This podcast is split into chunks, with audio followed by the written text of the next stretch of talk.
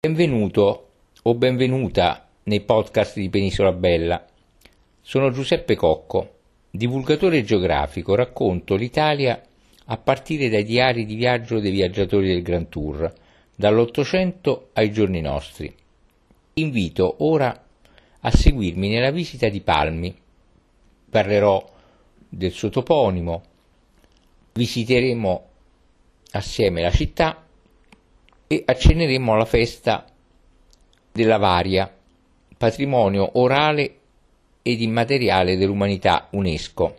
Infine faremo un viaggio nella storia. Palmi, in calabrese Parmi, è un comune della città metropolitana di Reggio Calabria, i cui abitanti sono detti palmesi. La città è un attivo centro agricolo, commerciale e balneare, nonché località principale dell'area geografica conosciuta come Piana di Palmi o di Gioia Tauro.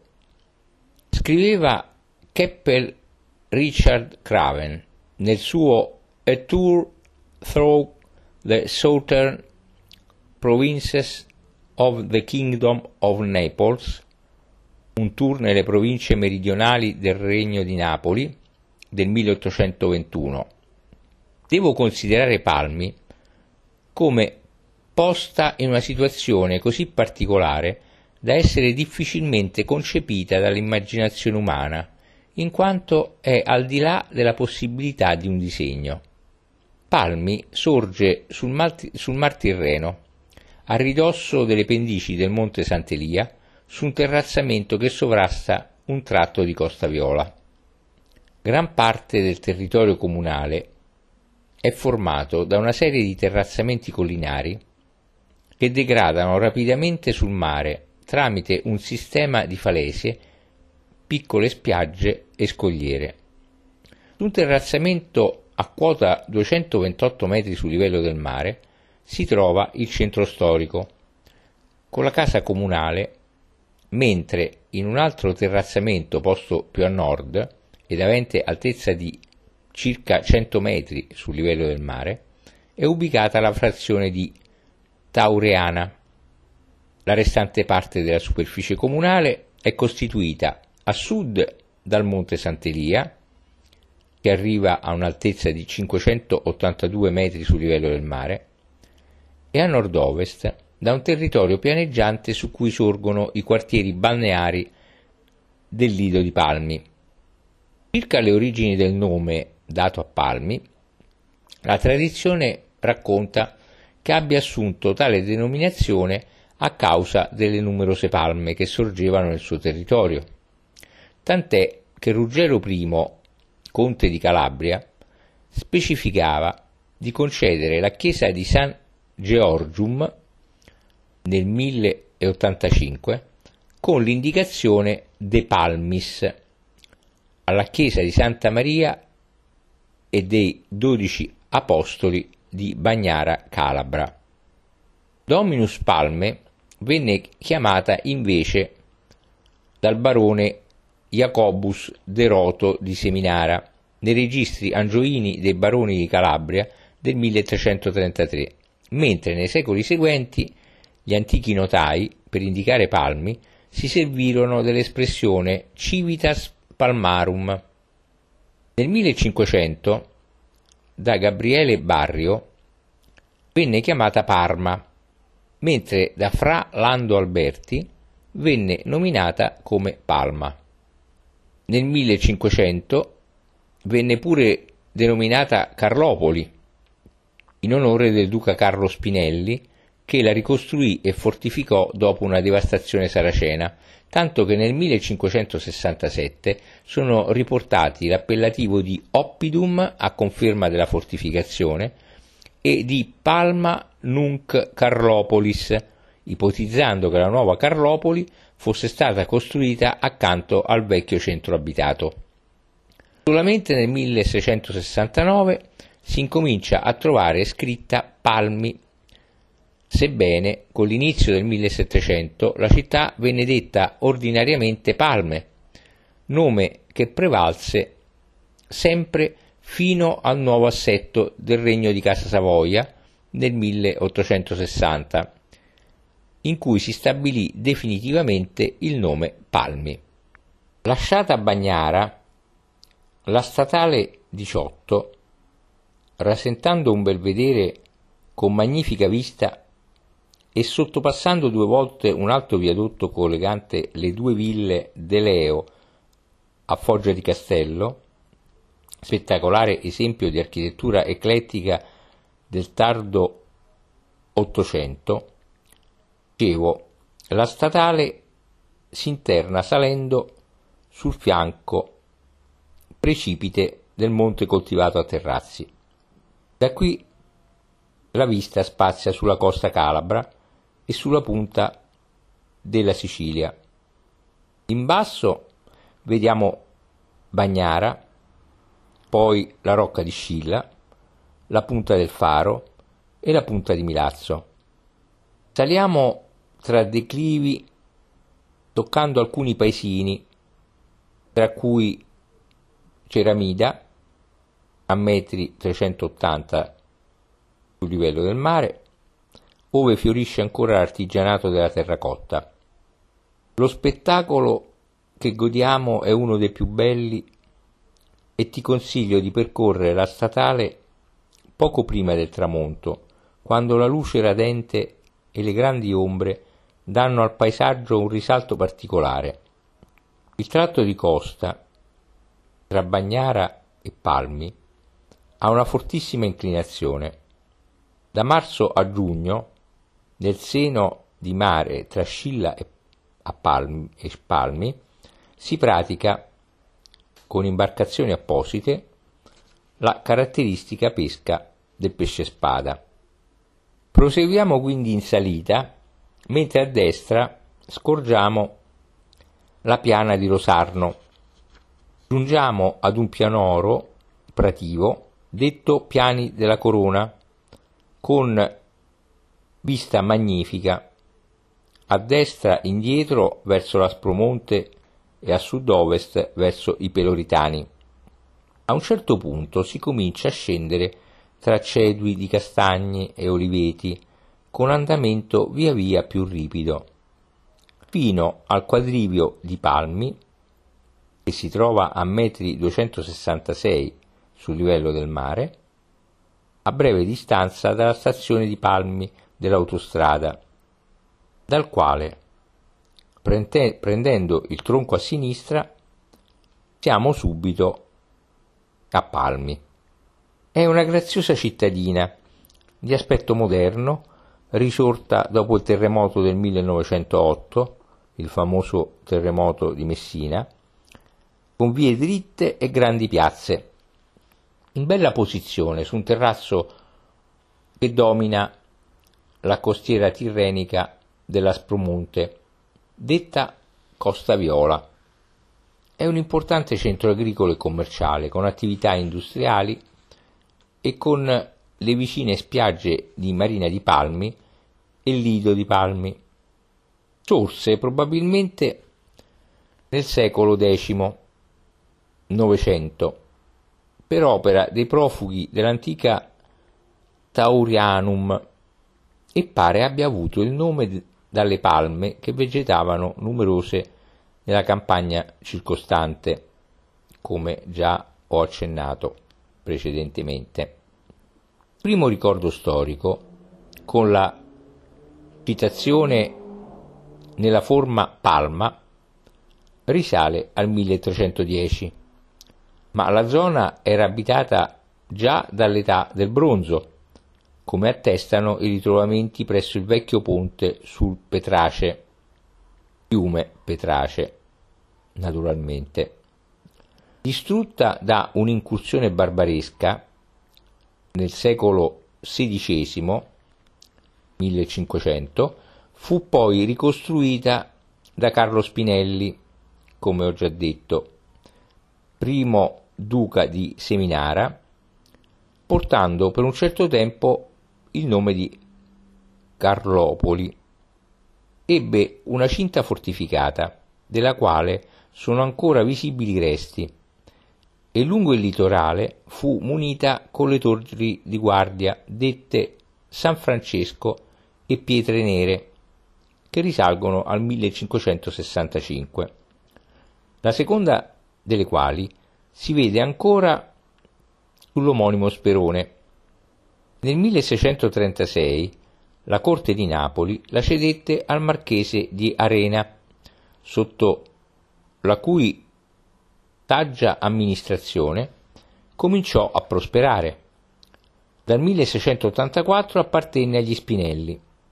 Fu poi distrutta dal terremoto del 1783, ma risorse rapidamente e nel 1816, quando contava già 6.100 abitanti, fu elevata dai Borboni a capoluogo di distretto. In seguito fu ancora danneggiata, come ho già avuto modo di dire, dai terremoti del 1898 e del 1908. Quindi fu interamente ricostruita con criteri antisismici. Almi è patria del musicista Nicola Antonio Manfroce, nato nel 1791, del pittore Domenico Augimeri, nato nel 1834, dello storico Antonio De Salvo, nato nel 1851, di Francesco Cilea, nato nel 1866, noto compositore, autore tra l'altro dell'Adriana Le Couvreur e dell'Arlesiana, del paletnologo Domenico Topa, nato nel 1871, del patologo Francesco Pentimalli, nato nel 1885, e del noto scrittore Leonida Repaci. Tornando alla visita della città, venendo dalla statale 18, si può entrare per la via Concordato, da cui si ha un'ampia vista sull'abitato e sulla costa fino allo stretto di Messina. Raggiungiamo la piazza Matteotti, ove sorgono il, monu- il monumento ai caduti e dietro, in una fontana tra aiuole, una colonna romana proveniente da Taureana. Sulla piazza prospetta il Palazzo di Città, in cui hanno sede la Biblioteca Comunale, intitolata a Domenico Topa, il Museo Civico di Etnografia e Folklore, intitolato a Raffaele Corso, il Museo Civico, intitolato a Francesco Cilea, l'Antiquarium Comunale e una raccolta delle opere dello scultore Michele Guerrisi da Cittanova. Interessante il Museo Civico di Etnografia e Folklore, intitolato a Raffaele Corso, illustre etnologo e folclorista di Nicotera, nato nel 1883. Vi si trova un'ampia e importante scelta di oggetti folcloristici calabresi divisi in diverse sezioni dedicate al ciclo dell'anno, al ciclo della vita umana, alla vita agricola, a quella marinara, all'arte popolare e a quella dei pastori, alla danza, alla musica e al canto, ai costumi, alle, alla superstizione e magia, alla religiosità popolare. Naturalmente molti sono gli oggetti. Qui ve ne indico qualcuno, come ad esempio le ceramiche popolari in argilla rossa e bianca di uso comune, orcioli, brocche, tegami, focolari. Poi le maschere apotropaiche provenienti da Seminara, da Badia di Nicotera e da Limbadi, paracarri in granito antropomorfi del secolo XVII, cioè del 1600, detti babaluti, ceramiche policrome con figure grottesche, gabba cumpari, recipienti di terracotta bucherellati sull'orlo, dai quali può bere solo chi ne conosce il segreto. Anfore murali policrome provenienti da Seminara. Poi distribuiti nei soppalchi troviamo lumi ad olio in terracotta provenienti da tutta la Calabria, lumiere in rame, lampade in ferro per frantoi e abitazioni rurali. Molto interessante è anche una collezione di pastori da presepe in terracotta, colorata, del 1800, in costumi calabresi.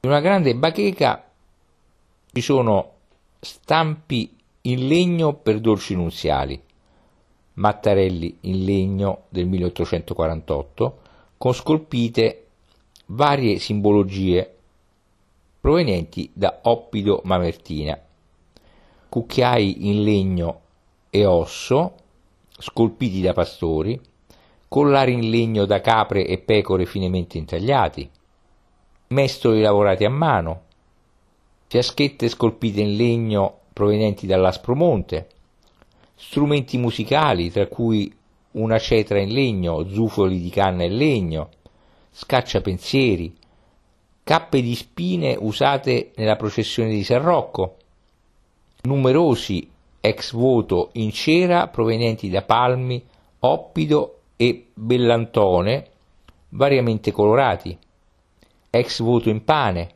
oggetti della passione provenienti da Nocera Terinese, raffigurazione della Quaresima, una vecchia col fuso, pannelli con capi- campioni di tessuti provenienti da tutta la Calabria, i giganti Mata e Grifone, grandi coperte in seta, idoli in terracotta contro la iettatura, grandi corazze di granchi marini contro il malocchio, altri collari in legno incisi, bastoni da pastori scolpiti, oggetti vari per la caccia, fiocine per la pesca del pesce spada, arnesi in legno per la lavorazione del latte.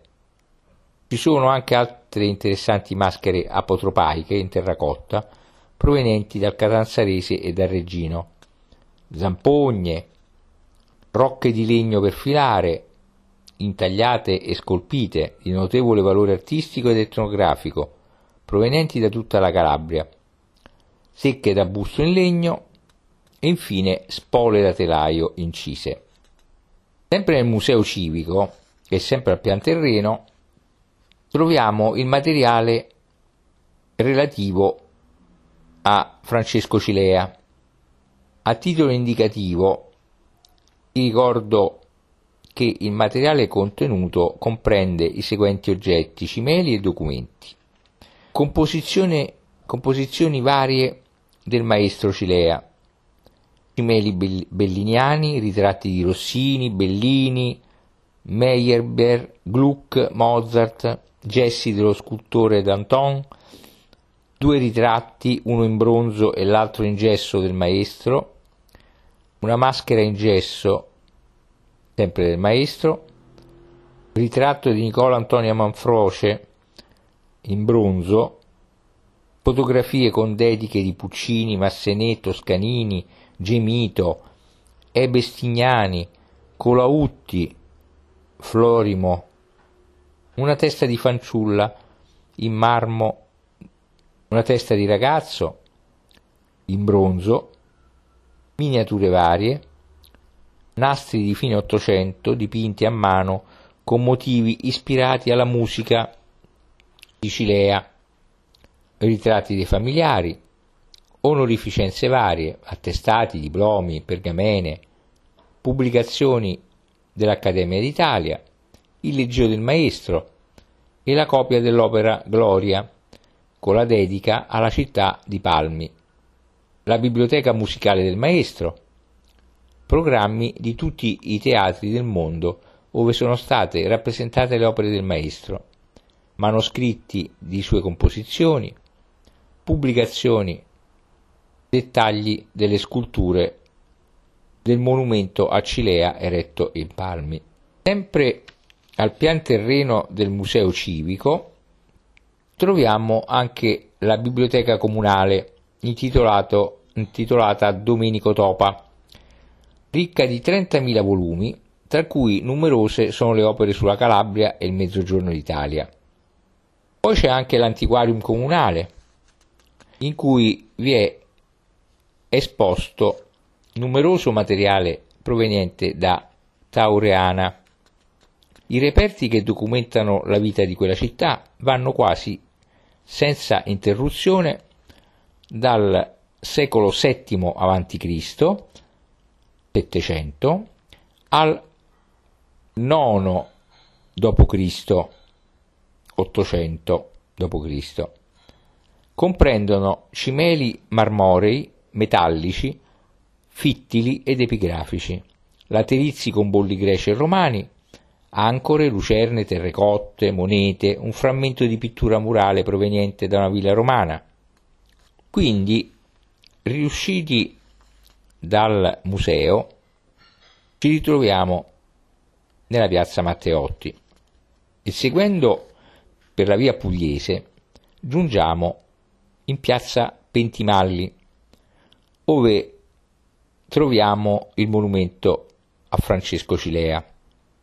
È una costruzione a forma di tempio, con all'interno il sarcofago del maestro. Sul muro esterno in alto ci sono bassorilievi raffiguranti il mito di Orfeo.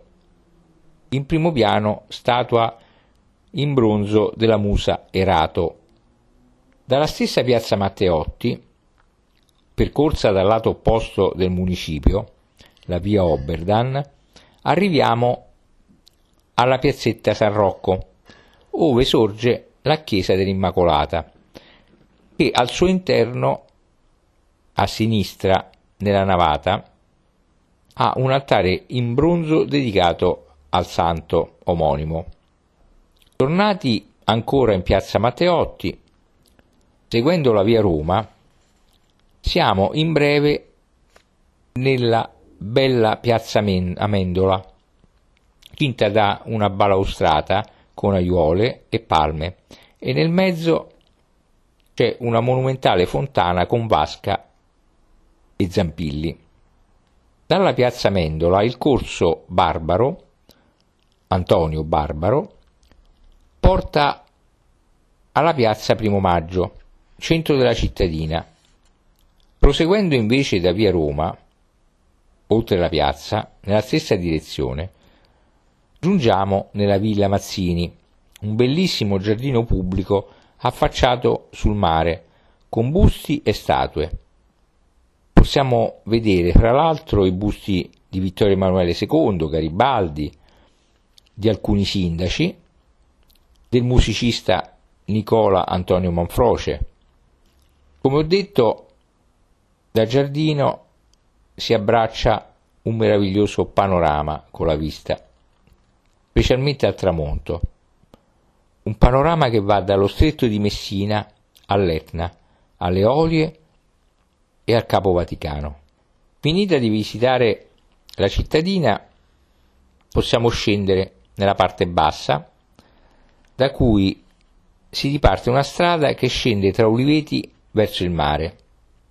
Giunti in un chilometro e poco più a un bivio, prendiamo a sinistra e arriviamo con altri 3 chilometri a Marina di Palmi piccola spiaggia frequentata da bagnanti e appassionati di pesca subacquea, chiusa tra altri, tra altri speroni rocciosi con un gruppo di case di pescatori.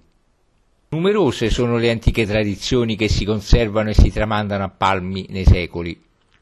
La più famosa e più importante probabilmente è la Varia di Palmi, che è stata addirittura inserita nella lista del patrimonio orale e immateriale dell'umanità dall'UNESCO.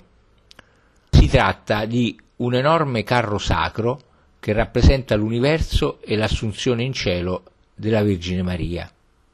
Sopra il carro, avente un'altezza di 16 metri, che è trasportato a spalla da 200 portatori detti buttaruti.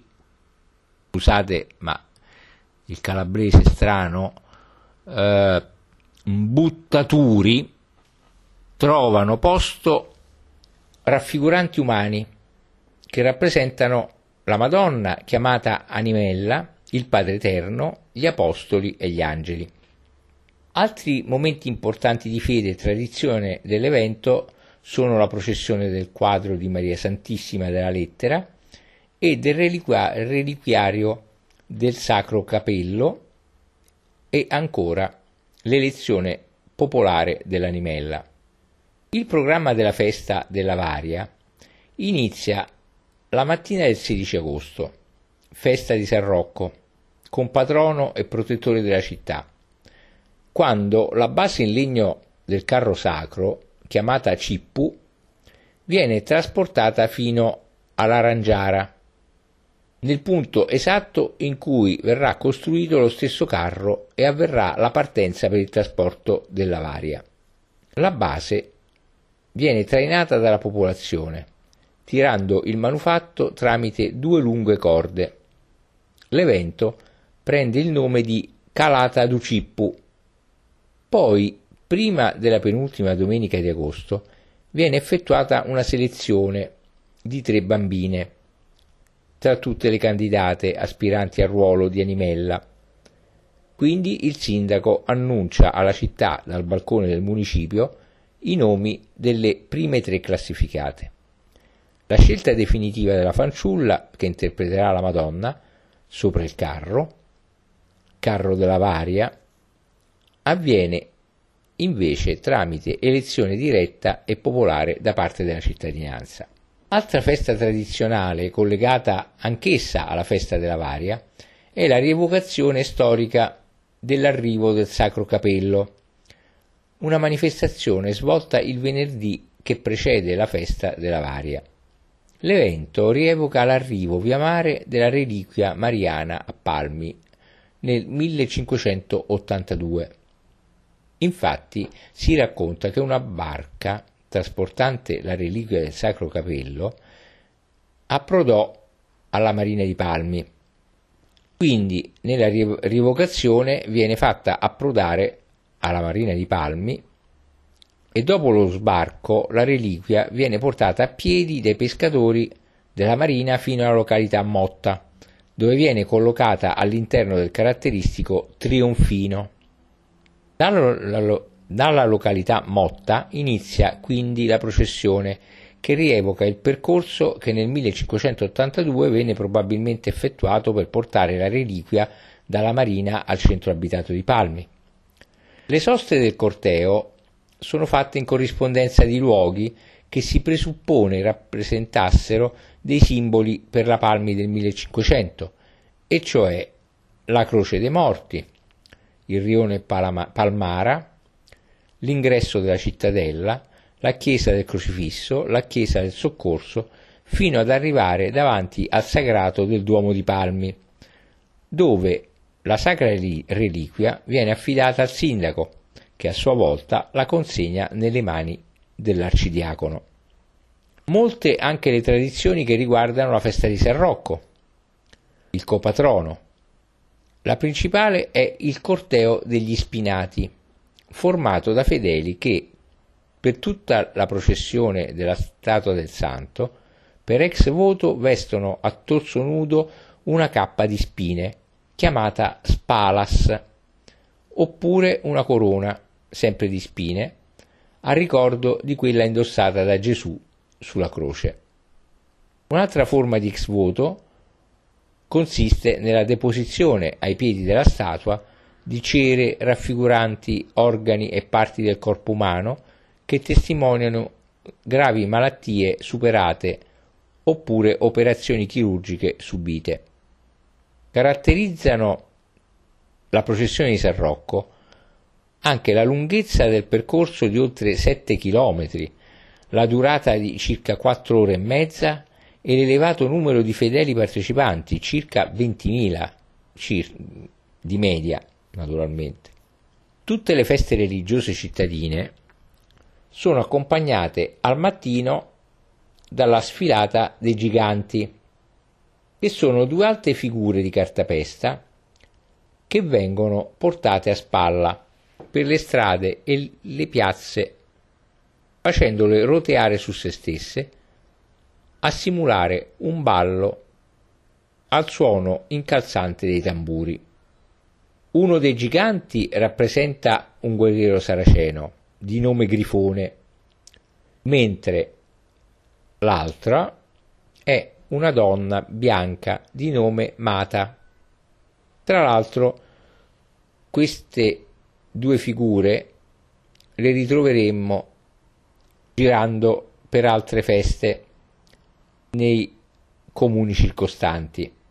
Ed ora la storia di Palmi, di cui ti ho già dato qualche cenno, ma che ora ti racconto un po' più approfonditamente, perché come sempre la storia patria è una bella avventura lungo i secoli.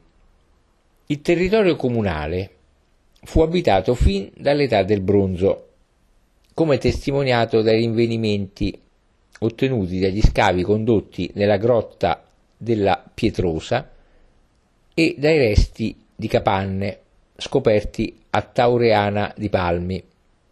Poi dal 400 a.C. e fino al 900 d.C. nel territorio comunale si sviluppò la città di Tauriana.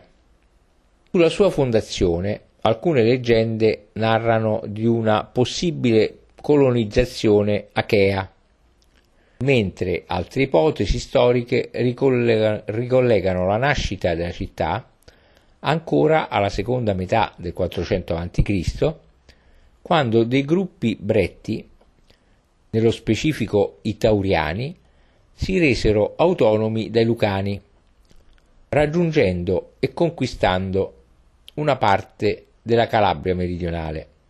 La città è segnalata in atti ufficiali di età successiva, quando Tito Livio asserisce che nel 212 a.C., in occasione della seconda guerra punica, nel Bruzium vi fu il passaggio dei Taureani sotto la protezione di Roma. Dei primi secoli di vita del piccolo villaggio di Palmi, Palme, Palmae in latino, casale di Seminara, sono giunte ai giorni nostri poche informazioni.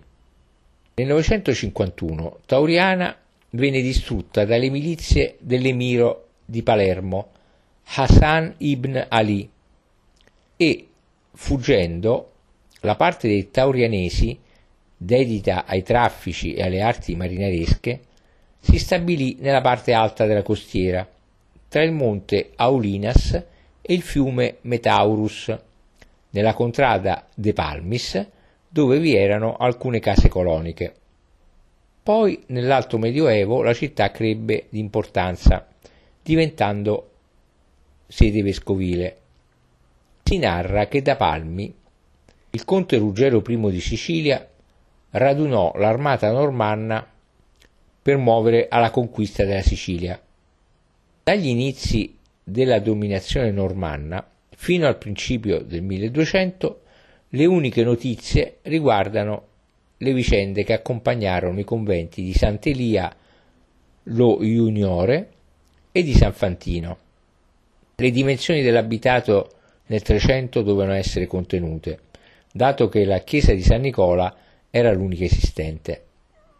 Nel 1495 si rifugiò a Palmi il re Ferdinando II d'Aragona dopo aver subito una sconfitta a Seminara contro le truppe del generale Robert Stuart d'Aubigny. Il centro abitato fu colpito nel 1549 dai pirati saraceni e distrutto interamente. Pertanto il feudatario, duca Carlo Spinelli, decise di riedificare la città fortificandola. In seguito alla sua ricostruzione, la città crebbe ulteriormente di importanza attirando tutti i traffici marittimi delle coste meridionali della Calabria. Indipendente da Seminara nel 1632, nel 1600 la città si sviluppò urbanisticamente ed economicamente grazie all'attività commerciale dei suoi abitanti e all'opera del marchese Andrea Concublet, che istituì una fiera. Le mura ad est vennero abbattute per permettere l'unione con i nuovi agglomerati che venivano a formarsi in conseguenza dell'aumento di popolazione. Sempre nel 1600 il tessuto urbano, fino a quel momento costituito da rioni distanti tra di loro, si concentrò intorno ad un nodo principale formato dalla nuova piazza del mercato. Nel 1700 Palmi attraversò il periodo più florido della sua storia, fino a quando fu purtroppo colpita dal terremoto della Calabria meridionale del 1783, che la distrusse completamente, provocando circa 1400 morti. Nel 1860 avvenne lo sbarco di Giuseppe Garibaldi e della spedizione dei Mille alla Marina di Palmi e l'evento fece mettere in fuga il numeroso presidio borbonico presente in città. Nel 1894 la città fu epicentro ancora una volta di un terremoto che produsse numerose rovine, ma per fortuna, nonostante fosse l'epicentro, solo nove vittime.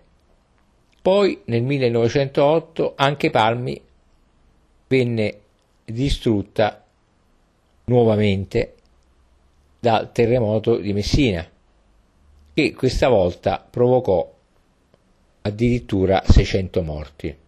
Il centro abitato questa volta venne ricostruito completamente, stravolgendo l'assetto urbano dei secoli passati, pur rendendo gradevole l'aspetto della nuova città, con l'uniformità delle volumetrie, con il gusto neoclassico dei nuovi edifici e con la realizzazione di monumenti ed opere d'arte.